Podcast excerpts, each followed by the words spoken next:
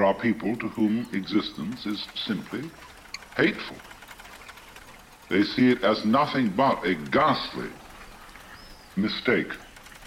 The Lord really erred when he created this world because he, he arranged it in such a way that everything lives by eating something else.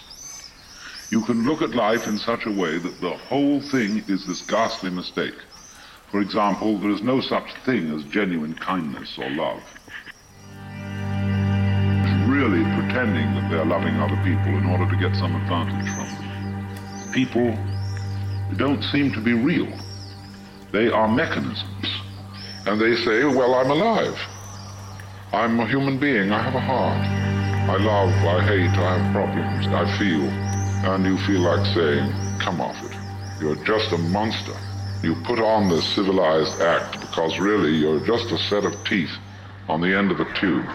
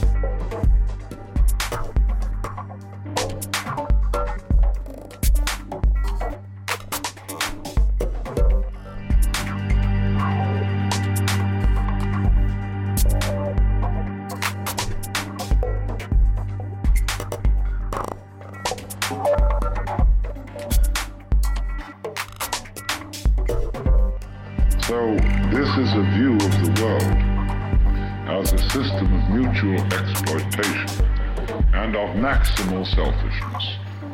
Now, it's a very profitable view to explore. Everybody should do in their lifetime sometime two things. One is to consider death, to observe skulls and skeletons, and to wonder what it will be like to go to sleep and never wake up. Never. That is a very gloomy uh, thing for contemplation, but it's like manure. So the contemplation of death and the acceptance of death is very highly generative of creative life.